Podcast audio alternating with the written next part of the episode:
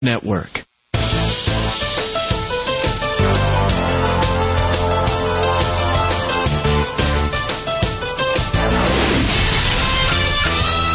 Broadcasting from the studios of Ave Maria Radio in Ann Arbor, Michigan, Al Kresta is ready for conversations of consequence. This is Kresta in the Afternoon. And good afternoon. I'm Al Kresta, back for another hour, talking about the things that matter most.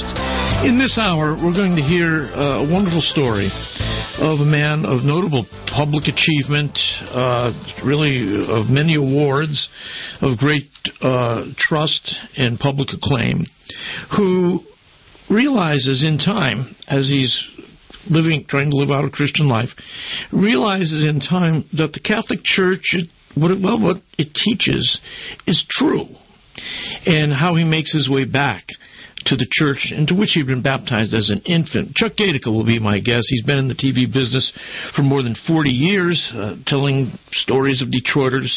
Uh, he's now sharing his own story, his road to the uh, Catholic faith. So stay with me. We're going to take time, look over you know his career in broadcasting, and also he served in a pastoral capacity in a, uh, a well-known uh, Detroit area church, and then why the Catholic faith. So stay with me. We've got a lot to talk about. First, though, let's get to the headlines.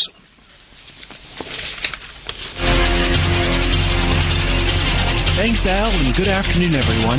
This is your Ave Maria Radio News for Wednesday, March 1st. It's the feast of St. David of Wales, and today's news is brought to you by the Ave Maria Family of Funds at AveMariaFunds.com. Daniel Ortega's regime has prohibited holding Stations of the Cross in the streets of Nicaragua this Lent. This comes as Ortega has claimed the church is a mafia organization. Officials arrived at Ash Wednesday Masses last week to inform the faithful of the new rule, claiming it is for security reasons. The regime has cracked down on the church in the last several months, often citing security reasons in bringing charges against priests and bishops. Pope Francis is praying for the victims of a train crash in northern Greece. 36 people were killed and more than 75 were injured when two trains collided about 200 miles north of Athens yesterday. The cause of the crash is unknown. A local station master has been arrested, and two others are being questioned. Americans are out a record breaking $8.8 billion thanks to scams last year. New data from the FTC shows reported fraud losses increased more than 30% in 2022 from the previous year, despite the number of fraud reports decreasing. A new bill to ban TikTok has passed through a key House committee. The legislation has moved through the Republican controlled panel along party lines with no Democratic votes. This comes as the social media company is rolling out new features to help limit the amount of time kids spend on the app. And a megachurch in Texas is following a recent trend and leaving the United Methodist Church. In a statement by the St. Andrew Methodist Church in Plano, the congregation voted by a wide margin to leave the UMC. Data from the UMC website shows that more than 2,000 congregations have disaffiliated from the church since the General Conference upheld the church's ban on LGBTQ clergy and same sex marriages. Conservative congregations that approved the ban have reportedly been leaving because of less conservative congregations that are ignoring the ban. With your AveMariaRadio.net news, this is Bryant Shanley.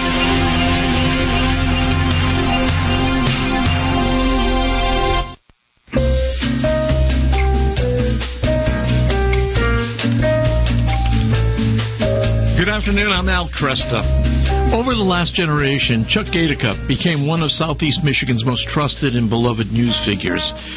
Uh, most of his 40 plus years in media was spent with the NBC affiliate WDIV Channel 4 in Detroit, where he worked as an anchor and as meteorologist. Chuck won multiple Emmys, was awarded the prestigious Silver Circle Award for Broadcast Excellence by the National Academy of Television Arts and Sciences.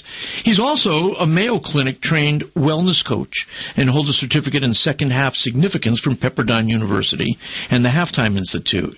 Recently, he's begun hosting the Journey Strong features on Ave Maria Radio.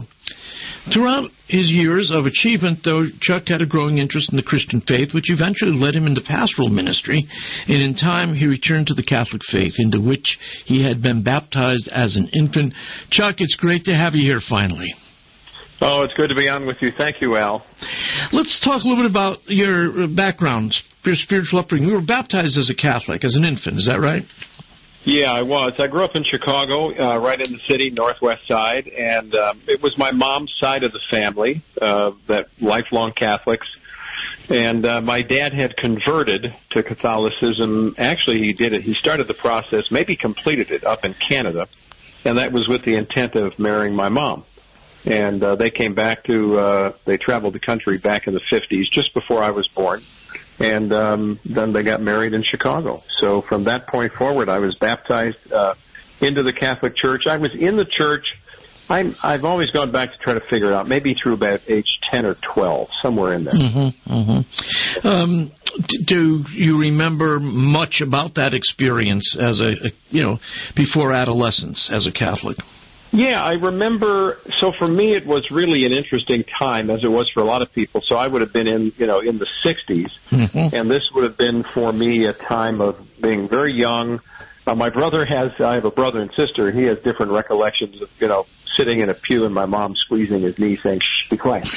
and, and then he asked me, he said, "Do you have those recollections?" I said, "No, I think I was quiet. I, I don't know." so. uh uh, you know, I I remember the the word devout has always stuck in my mind, and it applied to my mom's side of the family. They were a family of eight siblings, uh, so I had lots of aunts and uncles and lots of cousins, and what I would call growing up in the 60s into the early 70s, you know, when I was connected everybody, a traditional, big, huge Catholic family, and mm-hmm. that that familiar connection, that connection at Christmas and, and Easter, those were the recollections that I had that were connected directly to faith, which I cherish now. Yeah, those are positive positive memories. Yeah.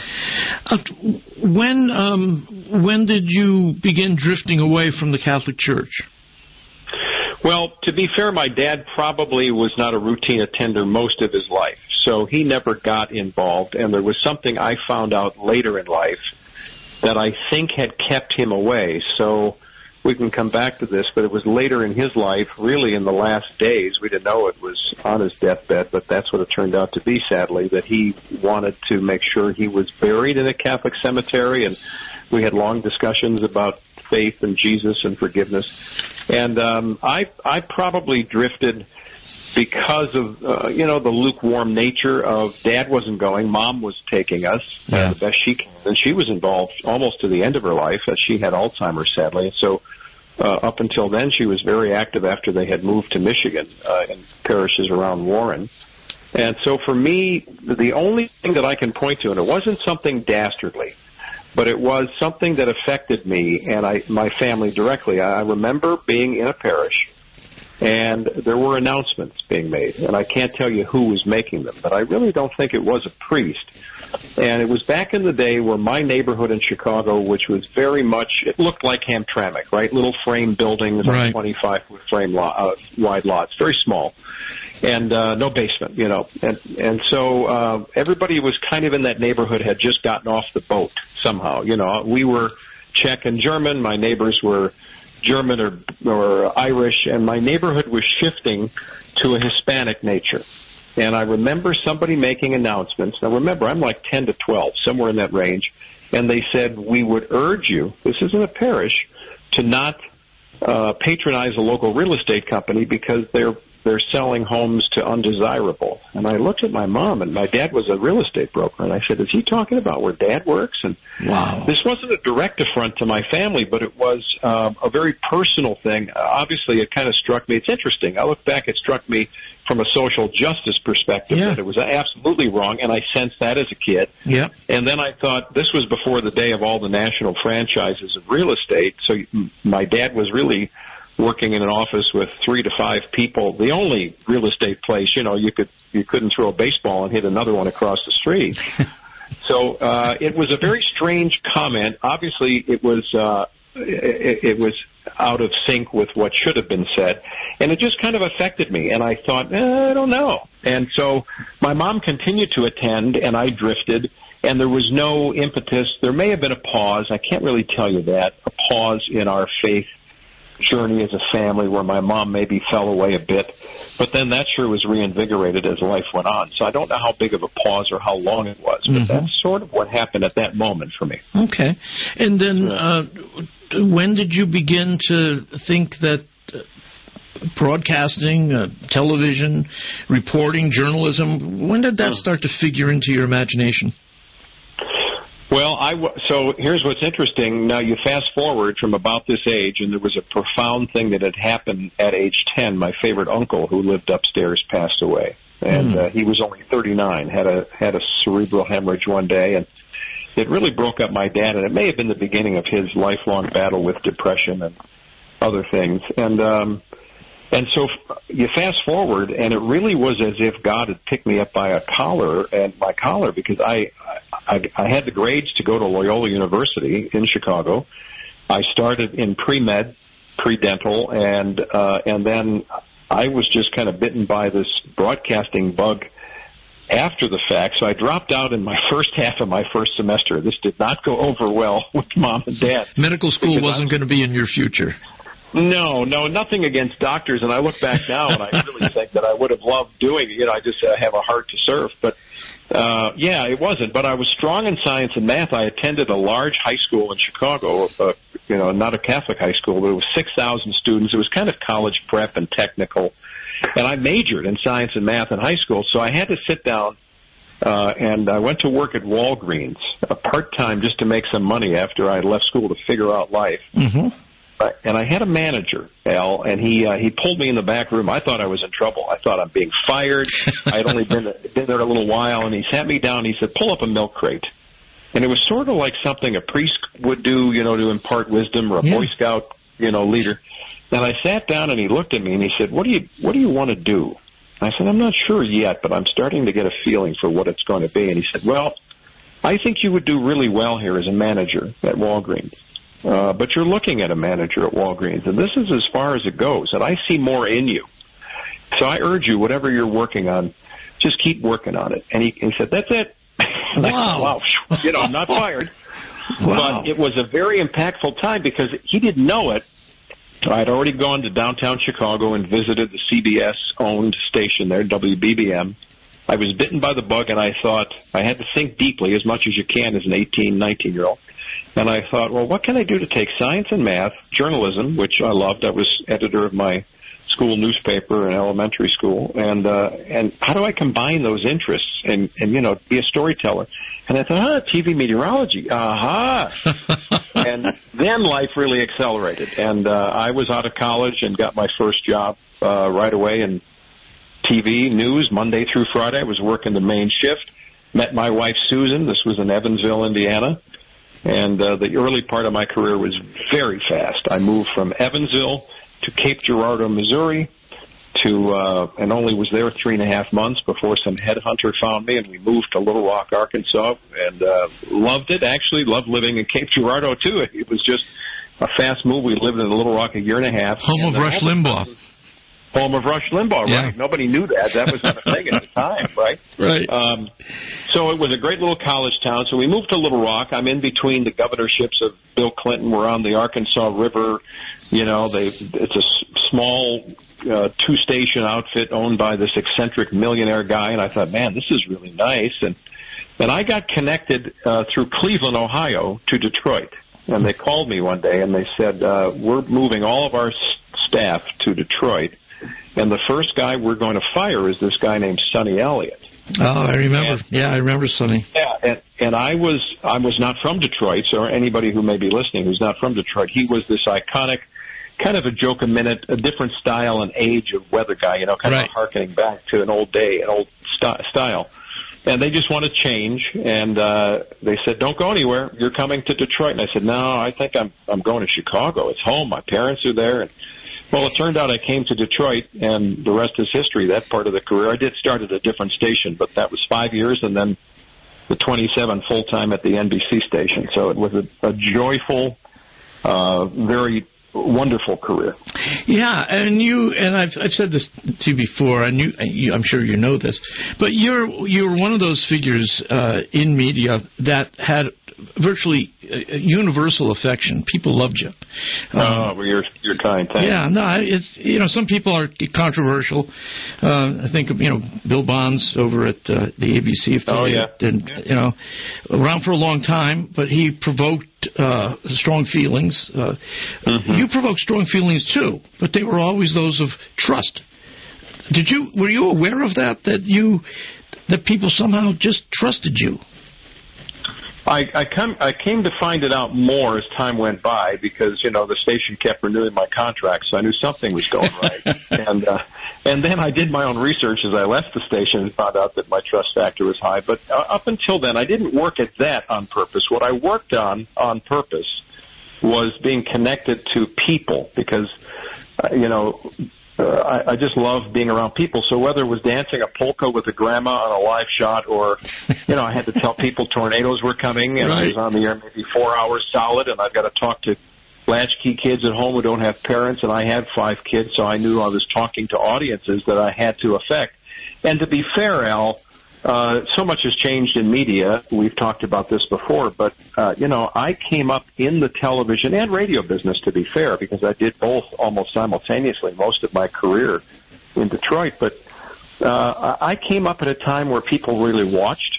Yeah, and the TV set was was an intimate integral part of your family room, your living room, your kitchen, your bedroom at night to watch Johnny Carson, whatever it was. Sure. And the TV shows it was a big night of Thursday night viewing. There was Cheers and MASH and Cosby Show and well, go pick one. So people were tuning in, and I came up in a time where I had kind of bridged being in a business where you had the giants like a Cronkite, but there were still giants, and being involved in a local market yes. as strong uh, and wonderful as Detroit, it was just a great career. And I think that connection, if if you were able to, somebody once told me it was a consultant. If you could look at a TV talent, that's what they call us.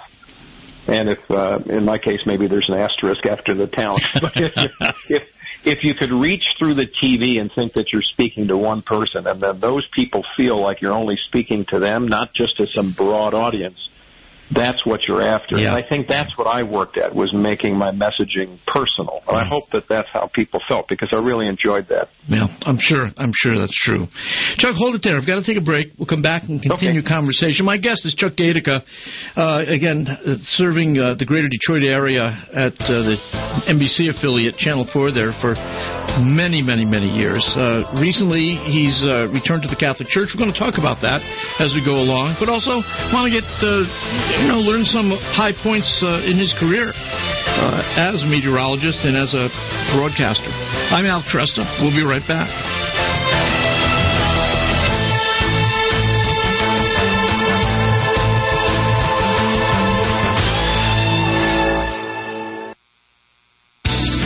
The Bench Pub in Livonia is a proud supporter of Ave Maria Radio, where all are welcome and treated like family.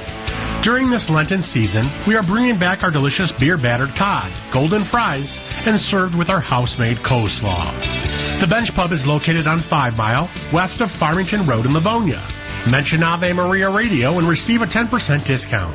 Meet friends this Lent at the Bench Pub in Livonia and enjoy their Lenten Friday fish fry.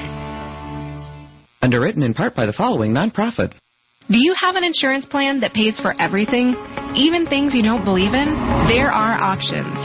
You can join Solidarity Health Share, a faith based health sharing community. Plus, Solidarity Health Share can save you money with prices starting as low as $384 a month for families. Call to see how much you can save. 844 398 9399. That's 844 398 9399. It's time for Family Man with Dr. Gregory Popcak. St. John Bosco taught his followers that it wasn't enough to stop their students' bad behavior. Good discipline teaches children to want to make choices that please the Lord. If your child is behaving badly, chances are they either don't know how to meet a particular need appropriately or they don't know how to apply the lessons you've taught them to a new, challenging situation. To practice good discipleship discipline, take a moment to find out what your child was trying to do by acting that way. Then teach them healthier, godlier ways to meet that need. Taking this approach will help your kids know that they can count on you to help them be their best when they're feeling and acting their worst. To discover more ways your family can celebrate the liturgy of domestic church life, check out the newest editions of Parenting with Grace and visit CatholicCounselors.com. I'm Dr. Greg Popcak, but you can call me Family Man.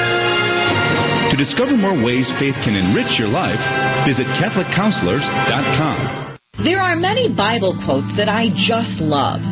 Psalms always seems to calm me down. I tend to be a stressed person, and as parents, we pass on our habits to our kids, the good and the bad.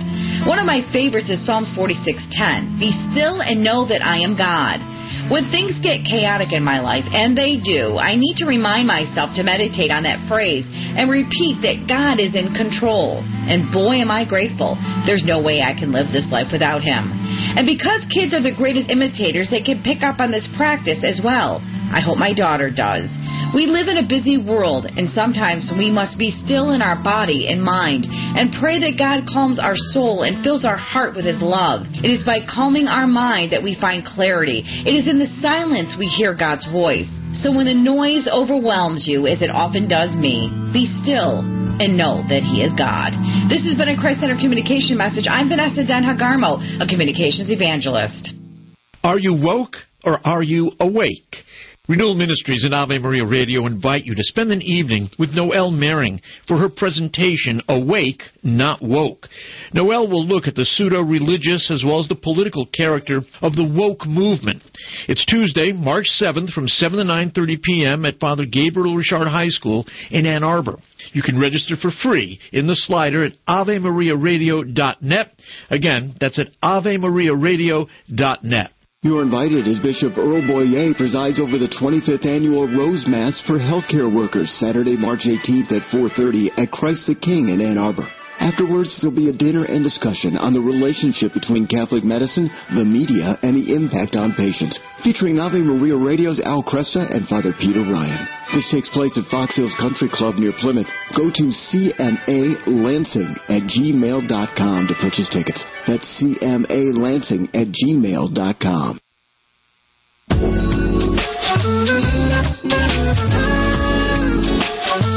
Good afternoon. I'm Al Kresta. With me is uh, legendary Detroit broadcaster Chuck Gaidica. Chuck, what were some of the high points in your career? Things that you remembered as important. I know you won multiple mm. Emmys, you know, and you were, your yeah. colleagues had high regard for you. What do you remember as high points? Uh, coming to Detroit would be a high point. Um, the big move to Channel Four. It's not a usual thing that uh, in our business that you move across the street, as we call it. You know, mm. you go to another TV station normally yeah. to get a promotion. You sort of move to a bigger, different market. Different market, and, yeah. Uh, yeah. Yeah, like you know, I was still thinking it uh, even before I moved it from Channel Two to Channel Four in Detroit. I thought, oh, I'm I'm still going home to Chicago. Yeah. By this time, I yeah. had done a couple of years at the CBS network in the morning, substituting, doing the weather, and I thought, yeah, uh, and I I did go interview and got as close at one point as looking at homes in Chicago. And uh, God had a plan, and it was Channel Four, and so that was a high point. Was coming to WDIV, but you know, I guess. Um, it was a great a great career filled with adventure and those adventures came my way not because I was special but somehow either by default I was part of the media or they knew I was crazy enough to go do something crazy.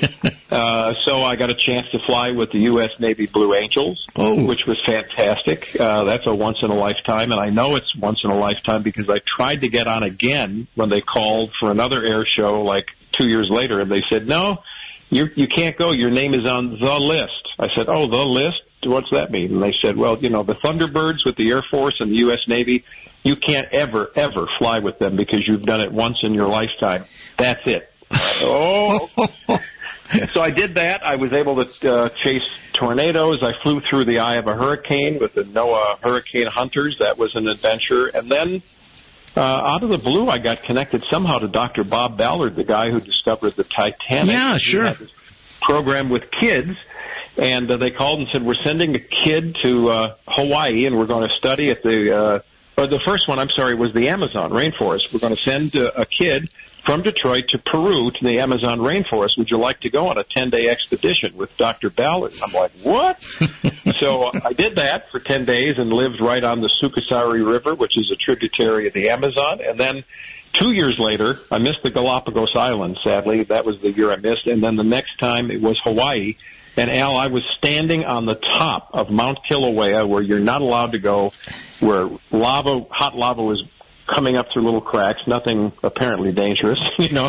and I, I was just allowed to be in places that and do things that you just couldn't do. And it was only because I had access. I was in the media, and they, Sure. of course, were looking for me to talk about it. But it was just these extraordinary times and experiences that have to be included in highlights. So during those years, where were you at spiritually? We, my wife was born and raised Methodist, and you met Susan. And, Yeah. um, you know, we we married right away. We moved to Detroit. We were very young. I was I got to Detroit when I was like twenty three and a half. So I mean, I I've grown up there, and I hope anybody that you know thinks the same of me, like we grew up together, it's probably true. you know? And, uh, and so uh, we started attending Methodist churches at the beginning. This is not a joke. We were driving through Franklin, and we didn't live in Franklin. Couldn't afford to live in Franklin. And uh, we're driving through, and there was a white uh, frame church with a white picket fence. Maybe you've seen it. It's called Franklin Community Church. And Susan looked at me, and this often happens when you we have couples. I was not active in my Catholic faith. I talked, you know, about that that I had kind of left when I was ten or 12 Mm-hmm. And she said, "Well, that's a beautiful church. What a what a beautiful setting. You know, I, I was Methodist. You're Catholic, but that says community church." But it was sort of like fifty-fifty. You know, let's divide it by two, and we'll go. Right, well, we walked right. in and it had Methodist hymnals. It was a Methodist church. We didn't know it, so we attended there for a while. Then wound up in, in Detroit. Once I moved to the east side with our family, we attended a big Cathedral Methodist church in downtown Detroit. Is that, uh, uh, Metropolitan? Sure. Metropol- Was, Bill Quick's old I was going to say, was. Bill Quick the pastor there? He sure was, Oh, yeah. And he was our pastor for 12 years, and we did that purposefully. We had attended for a while in Grosse Pointe, but we really wanted our kids and us exposed to what appeared to us to be a mini United Nations. I'm, I mean, I'm, Yeah. Yeah. I'm, I know we're we're all not going to be surprised that heaven is filled with uh, you know people that were of all kinds of colors and races, and that's what Metropolitan was for us Yep. and it was a joy. And then we moved back to the west side, and we were still at a Methodist church, and and kind of uh, going through year-long Bible studies, a couple of years uh, of it for Susan and I.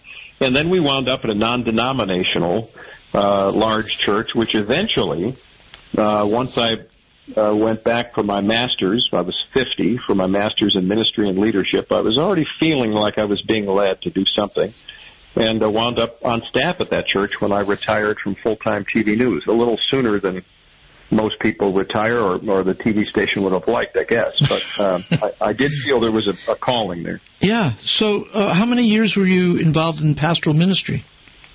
So I was on staff at that church, and I say on staff, it was big, so it was a you know a number of uh, named pastors. That's uh, not that type of situation has elders, and then they can name you a pastor. You don't really get ordained per se. There's Right. no hierarchy in that sense. Mm-hmm. And I was there for about two years, and uh, one of 15 different pastors. And then uh, left there. We wandered for a little while, and I think, to be fair, my journey was already starting when I was on staff at that church. When it comes to having lived in the Holy Land for a month as part of my master's and studying, and I started asking significant questions about tradition and reason and things that I had learned about John Wesley, because you know Wesley isn't isn't that much removed from Catholicism. Right. He, there's a wonderful Uh, letter that he has to a Catholic priest. Yeah. Oh yeah, Yeah. and and this notion that we're informed by, and it's much more than sola scriptura, Right. Uh, and a lot of that, right? So I started asking questions, and I even had a response once uh, from a lead pastor there that uh, at this big non-denominational church, and he said, "Are you becoming Catholic?" And I said, well, "I don't think so. I mean, I'm not sure of it." and uh, and so uh, after that, I did wind up. Uh, we wound up at a Nazarene church, which is again close to. It's got Wesleyan roots, Right. Right. uh, and the holiness movement. But this was not a, a holy roller church. It was just a. It is a delightful place, and I've been informed along the way. I mean, I, I have to say, for all my brothers and sisters in Protestantism, and even to this moment, my wife. I mean, there's so much we learned and gained, and I, I Yeah. was excited about for Jesus and the Yeah. kingdom. Me too. And yeah. uh, yeah, I know. And and so then I wound up on staff there. I said I'll give you a season. I became an executive director, which is like an executive pastor, but I couldn't be called that because I wasn't a lifelong Nazarene and didn't have a Nazarene degree, even mm-hmm. though I had a master's. And then we still attended there for a while, and then this journey you know, I was trying to think even during the break, Al, you and I met prior to COVID in your lunchroom there at Ave Maria. Yeah. This journey of mine back to the church has taken a minute, but, you know, I'm a slow learner, so didn't get a master's until I was 54. So, you know, somebody's got to cut me slack. Thank you, God. and, um, and so it's just one of those things and you know so that's been the journey and then in recent time my my desires and my being led back to the catholic faith has been uh I guess the drum beat just got more intense and more intense all the time. Did you was your attraction to the church uh, through the doors of truth or beauty mm. or goodness? What what was I, I I used I asked that question because I found myself attracted to the Catholic Church um, mm-hmm. before I was fully convinced. that, oh yeah, yeah. yeah. That's interesting because I think I was more maybe I waited longer to be convinced and that's part of, you know, you and I even meeting several years ago. I was waiting to be convinced in a way and I think um I think I I think I came in through all those doors and your show helped me. I mean Catholic radio, Ave Maria radio, there is no question, honest to goodness. There's not a paid commercial, or as my grandson calls them, carmatials, because he sees cars for sale all the time. But you know, this Catholic radio and your your deep dives and Teresa's show and Vanessa's show, I mean, and the national shows, Catholic Answers, so important in this journey of me bathing in so much knowledge. Some of it winsome and some of it very deep. But I would say beauty. Yeah. Um, truth for sure, capital T, truth. And then for me, I had thought at the big, big churches that, and I had gotten connected to them because I was blessed to, this would be a highlight in my life as well as my faith journey, helping to lead and put on a prayer walk in Detroit, which sadly did not include much Catholic outreach, so there weren't many Catholics, I don't think. Um, but I, and that wasn't my fault, but that's another story. And I think that uh, for me, uh, part of this has to include the fact that there there was not just the beauty and the truth, there was also this notion that I came to an epiphany moment where I thought I had seen it all figured out. Big box church, fog machines, laser lights, they're getting a lot of kids to come. And then part of it could be age, but I don't think so. I don't think I'm as old as I am. I don't mm-hmm. know who mm-hmm. does, but I don't. and I started to think, being quiet and going to the Holy Land and being in reverence to beauty and there is something special and magical about a cathedral. I know when we look up, we're not just, God isn't just up there, and I know incense rises, and He's not just up where I'm looking at the ceiling of a beautiful cathedral in Rome or the Holy Land, but yet I was being led to quiet, peaceful uh, time. And I think that for me, that was a reaction to being involved in the raucous of, well, we got to do certain things a certain way and we're going to save people now with a special prayer. And I, and yeah. I just thought, ah, oh, it wasn't a rebellion. It was just a an idea that I then started digging deeper into the history of church and even, you know, the, the saying the sinner's prayer. When did that start? Oh, the 1700s. So it's not as old as everybody thinks it is. You know, I mean, it was right. just stuff like that that and I'm kind of an armchair theologian, you know, although my arm slips off the chair a lot. You know, but it, so I, I continued to study and study, you know. You know, that's that, that's very interesting. I have something similar in my background too. I was pastoring an independent evangelical church, and we had a very powerful music ministry. And um, my wife tells me we had a pretty good teacher there. Um, mm-hmm. But it, after a while, you begin saying, asking yourself, what do I, what novelty do I mm-hmm. have to bring in order to keep people's attention? And um, and it, after a while, I began to say that, that something's wrong with that. Uh, you always want to, of course, arrest people's attention, but if you're always thinking that you can't, um, that somehow you have to do something more than mm-hmm. the scriptures, or in our case, the liturgy. So the liturgy was a welcome uh, relief uh, for me because there I was worshiping uh, the way that Christians had worshipped uh, since the beginning, and priests weren't asking each week, "What can I what can I do to sharpen this thing up uh, to appeal to the next generation?"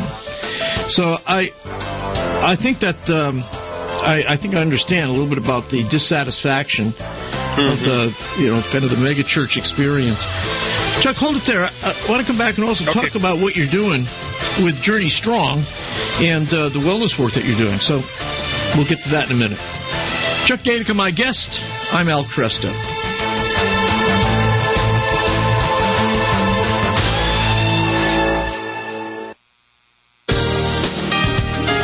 Today's programming on 990 WDEO is brought to you in part by a gift from our day sponsor, the Lansing Guild of the Catholic Medical Association. The annual Rose Mass for Catholic healthcare workers will be Saturday, March 18th at Christ the King Church in Ann Arbor, followed by a dinner at Fox Hills Country Club in Plymouth.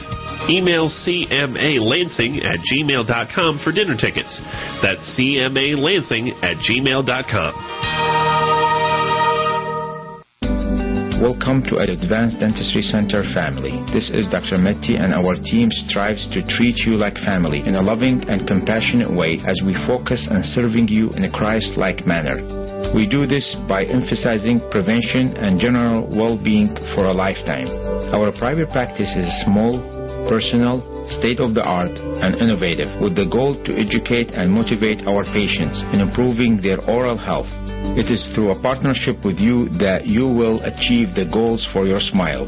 Advanced Dentistry is serious about the level of care we provide with attention to details and an exceptional level of care, skill, and judgment. We are thrilled for the opportunity to serve you. Dr. Matty and the team invite you to visit them at advanceddentistrycenter.com or call them at 248-594-9592. That's 248-594-9592. AdvancedDentistryCenter.com. This week on Christ is the Answer, it's the beginning of Lent, and Father John wants to help us prepare for Easter. Let's start out with a question. What are you doing to prepare for Lent?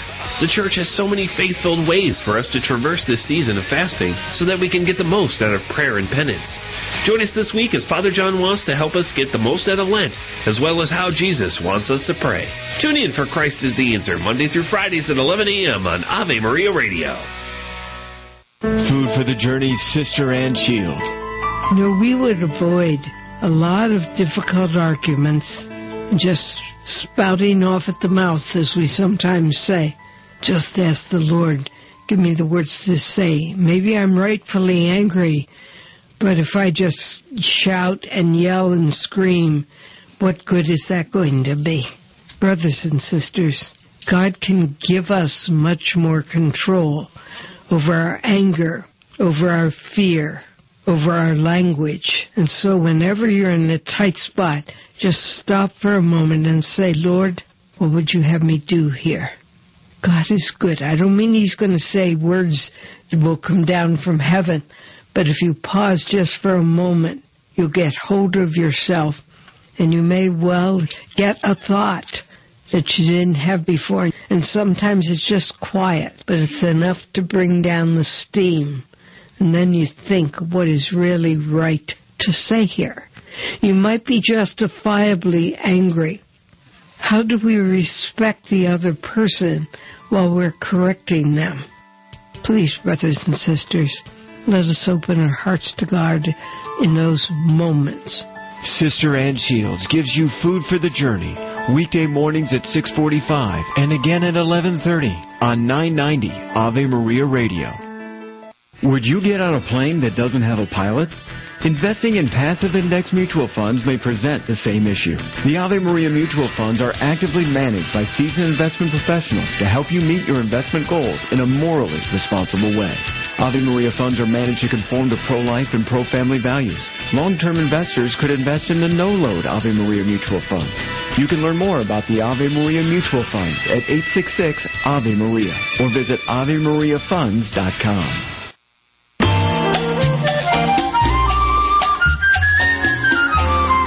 Good afternoon. I'm Al Kresta. Continuing conversation with uh, Chuck Gaidica, served more than 40 years as a broadcaster in Detroit media, mostly with the NBC affiliate, Channel 4, WDIV.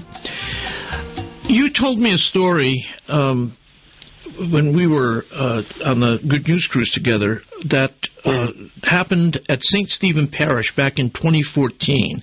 That that was an yeah. important moment in your return to the Catholic faith. Tell us that story.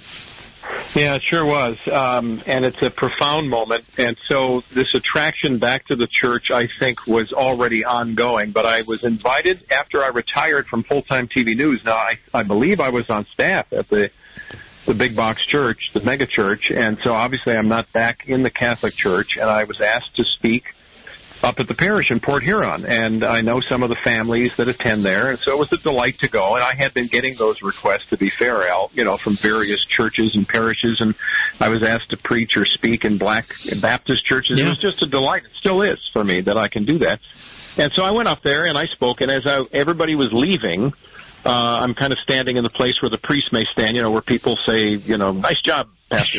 right, right. So I'm standing there, and a lady walks up, and I'm shaking hands, saying hi to people. And uh, she walked up and she looked at me and she put her hand on my arm and she said, "You need to come back to the church." And she turned around and walked away. And I remember, as the next person was walking up, I reached my hand out uh, and grabbed it, but I still turned and watched her leave. And it wasn't like some weird, strange, ghost-like, you know, movement of a person, but I just kind of watched, like, I know what you mean. And I believe I said to her something like, well, I don't know if that's in the cards right now. I was being polite. Sure. I, I wasn't trying to diminish her her comment. I also got emails from a woman who I've since connected with who doesn't believe she was that woman, but she sent me a series of emails saying I needed to come back to the church. And uh, yeah. so I have never invited myself ever to speak somewhere. I get asked to speak in places, and I do, and I can, but I've never invited myself. And I asked if I could come back to St. Stephen's and I wanted to not only talk a little bit about my return to the Catholic Church, but also to thank them because, like you and like Ave Maria and like good friends like Father John Riccardo and others, the, your fingerprints are on my journey, and yes. their fingerprints were there because that was a nudge. It was a, a, a nudge from God to come back, mm-hmm. and so I did. I went up there and I, I spoke and I, I thanked them. There, this person was not in the audience. Nobody came up to me. I'm not sure where they came from. Uh, you know, others have said, could it have been an angel? Which, of course, translated as messenger. It could be, yeah. but I, I, no, I, I can't assign right. extraordinary value to that. But in terms of it being a nudge, um, that's a profound moment. And then there was another profound moment that I've spoken to you about that occurred before I really made the jump back into the church. And I mean this with great affection because I, I left out in our discussion the liturgical life, the, the source and summit of the faith, and the Eucharist. I mean, there are lots of reasons why I, as I studied, why this became important to me. But I had listened in the morning to Ave Maria Radio in my car, and uh, it was a national story of some scandal. I don't know exactly. It's been attributed that it was the Boston scandal, pre-scandal. Uh, it wasn't that directly but there was some scandal. And I, I was by myself, and I said out loud in my car, L, how can I ever come back to this church? And instantly, not an audible voice, but the words in my head popped in my head. Why not? The church never left you. that's, that's, I had to pull my car over. I had to pull over yes. because it was so profound. Like I, I just kind of pictured Jesus standing there in the church, like, "Well, I've been waiting. I mean, I knew it's going to happen. It's just you didn't know it was going to happen." and uh, and so that was another very profound moment, along with the, going back up to say thank you in Port Huron. It was just, you know, yeah. thing I thought I needed to do. It, it, it was that profound to me, of a nudge. That's no, that's that's remarkable. I, you know, I I would love to know who that woman was too. So if you ever find out, yeah. tell me. yeah. Um, yeah. No, that's that's wonderful. Tell me a little bit. You, you are a Mayo Clinic trained wellness coach, and uh, you've uh-huh. done the second half significance. You have a certificate there from Pepperdine and the Halftime Institute. Tell me about that. I mean, you obviously are staying very active. You, you didn't uh, well, slow I, down yeah. in retirement. No, and I don't. I don't get that word retirement. I think I'm just Yeah. going to keep retiring until I get it right. So, um, uh, for me, you know, you go all the way back to what I mentioned about starting pre med at Loyola and having this strong interest in science and math. I've always had an interest in medicine, and I'm not scared by seeing my kids have fallen and bounced and broken, and you know, I'm not afraid of seeing those things. And so I thought, well, okay, this is interesting. I'm a lifelong learner. And so uh, I went back. It, it was all online because of COVID, so we never got a chance to meet. We had members of this uh, Mayo Clinic cohort of mine from all over the world, about 50 of us, and uh, you know, being being a wellness coach, it's an interesting title. It's not something, and I'm I'm sad about this, that most everybody hears about. It tends to imply like you've got to be a rich person to. What do you mean you're a coach? Like you you're going to coach me about my wellness? I can just go to a doctor, or something else. Mm-hmm. And I found this to be an interesting credential to get because to me, Al, it was very pastoral. Uh, coaching of any kind, life coaching, uh, executive coaching, any kind of coaching, it's it's rooted in positive psychology you're an encourager. Mm-hmm. In essence, the mission is that the answers are locked up in the person, and you're just there to sort of help extract them. You kind of help them find these pearls of wisdom. So I understood all of that, and I appreciate it because it was pastoral. You're kind of walking proverbially or physically next to somebody, so like a spiritual direction Yeah. away. But You're, you're accompanying them. Yeah. You are. Yeah. And the piece that was missing is the spiritual part. I even asked this of, of the leaders of this part of Mayo Clinic, and at Mayo Clinic, it, you know, it's secular. The program is secular, and I know that. But I just said, well, there's a piece missing. It's like in our marriages, we got to have Jesus, Yeah. the cross between the two of us to hang on to it, because sometimes things get rough. Yeah. And uh, um, so anyway, I, I thought, well, where can I combine now this notion of mind, body, and spirit? I, I had been doing some pro bono coaching uh, with some men and uh, led a group of about six weeks of a study of finding purpose and passion in your second half of life, and that's part of the, my journey through the Halftime Institute. But I thought, you know, in this world we're coming through with COVID, where there's so much anxiousness, and just in general, everybody's paying attention to something. Health and wellness registers extraordinarily high. Uh, I'm not seeing it a ton, to be honest, in parish life. I think there's opportunity there. Mm-hmm. But I just thought, well, I, I have to have Jesus in this. I can't hide the cross in my discussions with people, even if I have to ask them permission before I start to speak or coach. Do you mind if I pray or, you know, I want to be respectful. That's what a coach would do. Sure. And so uh, for me, this was an interesting part of the journey of, of wrapping things up where I was a lifelong learner, and I thought this, I, I, I was winding up holistically in a space increasingly that was centered or in the middle of health and wellness. Work with Blue Cross, videos on how to stay healthy, a Medicare uh, infomercial. Doesn't sound like it's there, but that's what it's about: is to help help people stay healthy and be active in their you know advancing years.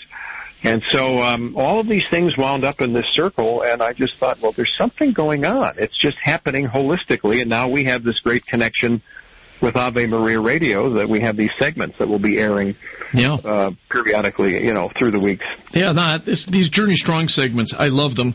There, there's something that really does fill uh, an absence uh, that we've had here, uh, and I'm really delighted with them, and uh, look forward to working with you uh, as we continue on there.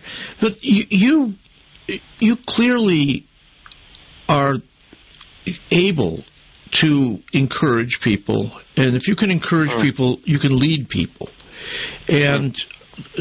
I think a lot of people, as baby boomers are aging now, um, you know, there's a lot. They have high high expectations, and I think they're going to need uh, people like yourself who can uh, show them not only the value of using their time well, or, or uh, you know, making sure their body is serving their mind and uh, financial Mhm. planning, but who also uh, understand that the cross is central uh, to what we need in order to live well. And I think that's that is a critical piece of this. And that demographic you're speaking of, if if you expand it on a little bit to late Gen Xers and Yeah. then baby boomers, you've Yeah. got 110 million people in America. Al, this is a third of the population. Yeah. And to be fair, while my kids all think that you know they they joke with me now because they're all millennials. Dad, we've just surpassed you. You know, you and the boomers. That we there are more of us now. And I said, yeah, that's really funny, but we own everything. And so, you know, the diff- the difference is, and I just met with a guy who happens to be, a, he's not my financial planner, but he's a delightful guy. We had lunch today, and he said to me, you know, this generational transfer of wealth, forty to fifty trillion dollars, Yeah. is going to move from the boomers, like sixty plus, to the next generation. And so there's that kind of thinking for planning what to do with your money. That's part of if you have angst about that, you're probably off kilter. There's your physical health, there's your spiritual health. I think it's all interconnected, and I just uh, I, I would pray that you know from your words to God's uh, your lips to God's ears that you know I can somehow be an encourager because that's really what I'm hoping to do is to just like come on let's go we can do it. Well, I love the way it ties back into your story. You know, going way back, uh, your interest in medicine Yeah. early on. There's just a, Yeah. a certain beautiful uh, symmetry to that, and so uh, I'm really anxious to see how God's going to continue to use you, Chuck, uh, as you go along. Um, tell me a little bit about uh, where you're worshiping now and what you're interested in in terms of the Catholic community. Well, we we had moved over the summer to Novi, and so we have been attending a Holy Family Oh, yeah. parish. Yeah, very good. Yeah, on the east side of Novi, Father Bob Lacroix and Deacon Bob, and Wonderful, and uh, wonderful guy. Oh, oh my gosh! Just uh, there is. I, I heard this. I heard this from. I, I have to tell you, just honestly, I heard it from Father John. I heard it, from Father John Riccardo. I heard it from others saying there's something special about this parish. Yeah. And I think there truly is. And uh, so we've been attending there. You know, Susan is not back into the Catholic or in the Catholic faith. Mhm. This, this would be a different part of the journey. So she's very supportive. So we're, but she's attending mass. She attended all the masses on the cruise. She attends mass. She has high regard for the Catholic faith, and much like many of the people who you would know, including, you know, the Hahns, and I mean, you know, there, I, we can name all kinds of names of people who are in your building, you know, Yeah. on a regular basis, who you would say, well, one spouse came first, and then another one either Yeah. came in and followed or something. So I, I pray about that. But uh, what a beautiful parish, and what high regard for what they have. So I'm anxious to get back to when the weather breaks here and and be able to serve there in some way. And you know what's so great about this season of life, and I encourage people who are in this 60 plus, and I guess we can call ourselves baby boomers because goodness knows we don't want to be called seniors. Don't you dare call us that. You don't like it. Uh, but you know, maybe you can get a discount on a coffee at McDonald's, but don't call me a senior. Um, I'm I'm really anxious to get to uh, to helping out at the parish level and to see what God has planned. Mhm. And and I'm I'm excited that that's the kind of parish that's doing those kinds of things. Mm-hmm. And I think that for the senior ministry, there's a there's a lot there. We used to think that was like the buses pull up and we all go to Frankenmuth for chicken dinner. I'm already yawning. So Yeah. um, I think this is more about vibrant aging and you know bike riding and and staying active and the real key that I learned by going through the Mayo Clinic program is all of us, Al, you and me and our wives, everybody, we're trying to get a good lifespan. We're hoping, you know, for all the obvious reasons, we see pictures of our kids and grandkids. We want a long lifespan.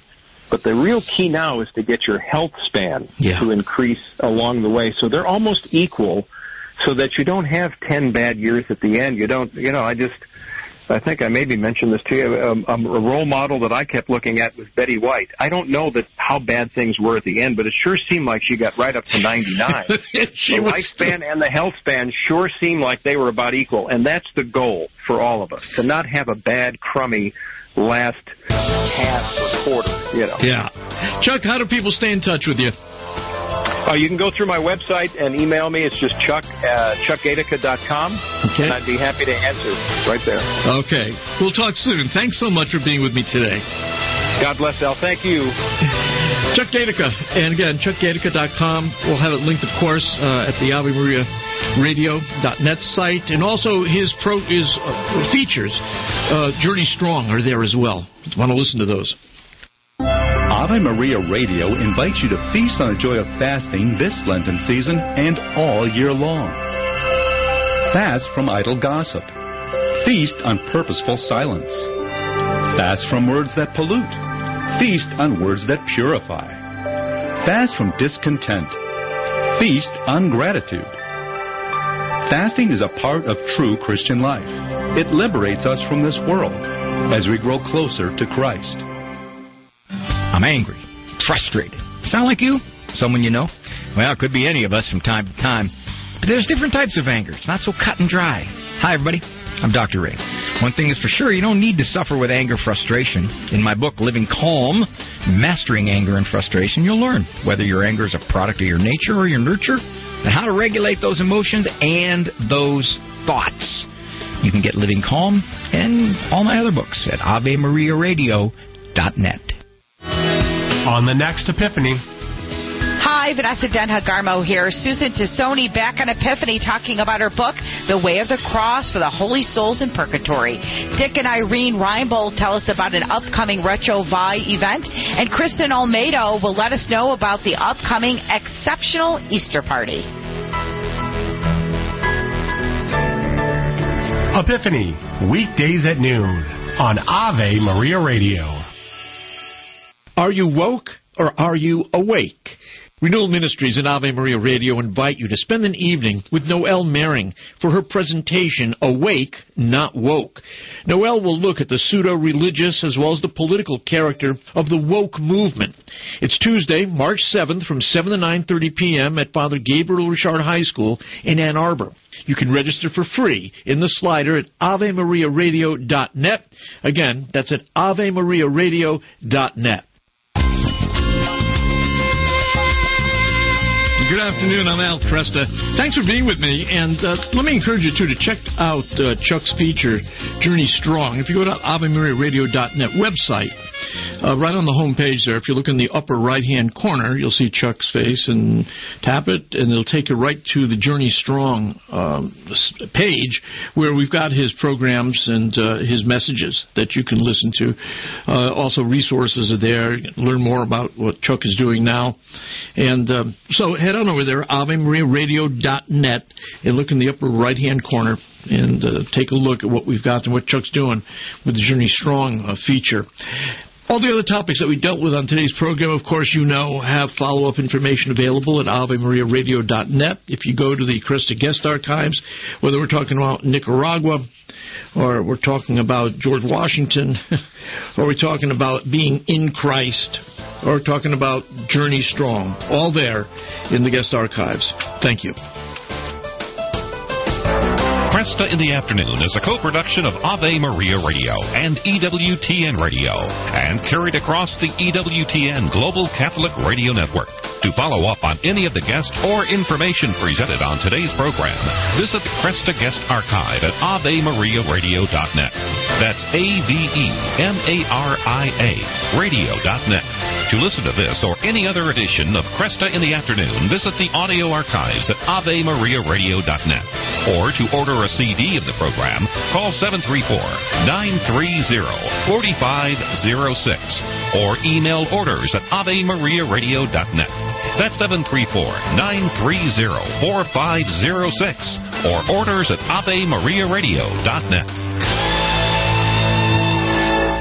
You're listening to Ave Maria Radio. Ave Maria Radio. Four in five college students said they are concerned for their safety while on campus. Did you know once your child turns 18, you're no longer legally recognized by hospitals to make critical care decisions? Without the proper protective documents, you may even be denied access to your child's information. With My Life Angels, you'll be instantly alerted if they enter an ER with everything you need to ensure they get life affirming care. MyLifeAngels.com. Use AVE20 and get 20% off your subscription. Weekdays at 10 a.m., there's more to life. A happier, healthier you. Would you like to be happier? Well, who wouldn't? We'll help you clear the obstacles that are coming between you and a more joyful life. Weekdays at 10 a.m. on Ave Maria Radio. This is Life News Radio. I'm Jim Anderson, a TV actress who happens to be pro life, recently suffered a tragic miscarriage.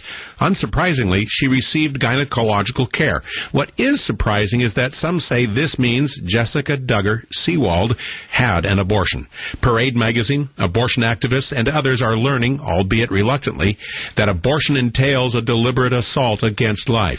Care after miscarriage is different. Pro life advocates are celebrating 250 days since the end of Roe in the Supreme Court Dobbs decision.